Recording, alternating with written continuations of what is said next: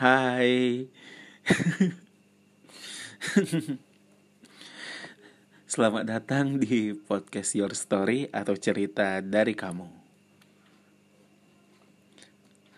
Uh,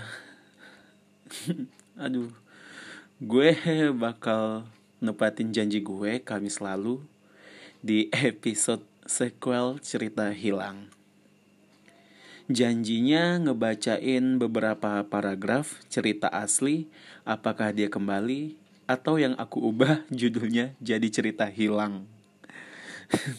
hmm. Jujur li, eh, enggak, enggak. Jujur gue deg-degan, tapi enggak apa-apa deh, udah resiko ya.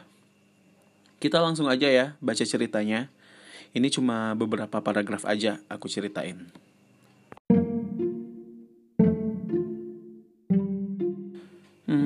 Ini paragraf yang aku pilih-pilih ya. Bentar, aku cari dulu. um, Mana nih? Bentar ya, cari-cari-cari, scroll-scroll. Nah ini, yang ini aja ya. Aku baca yang ini. Hingga waktu berjalan satu minggu, dua minggu lebih, pesanku tidak pernah dibukanya. Hmm Bener kan? Harusnya aku gak usah lagi ngehubunginya. Aduh, sial banget, kataku bergumam sendiri. Sebenarnya aku tahu apa yang bakalan terjadi. Dia gak bakal ngebalas pesan itu.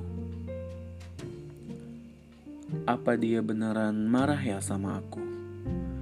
Kalau emang dia bener-bener marah, terus salahku di mana? Hmm. Hampir satu bulan aku sudah nggak peduli lagi dengan isi pesan itu, dan perlahan aku mulai lupa dengan semuanya. Oke, lagi ya. Aku cari lagi. Uh, mana nih? Uh, yang ini aja. Sore itu, hampir pukul setengah enam, aku berpamitan dengan dia. Kami mengucapkan salam perpisahan. Uh. Setelah itu, aku hanya memberi senyuman kepadanya.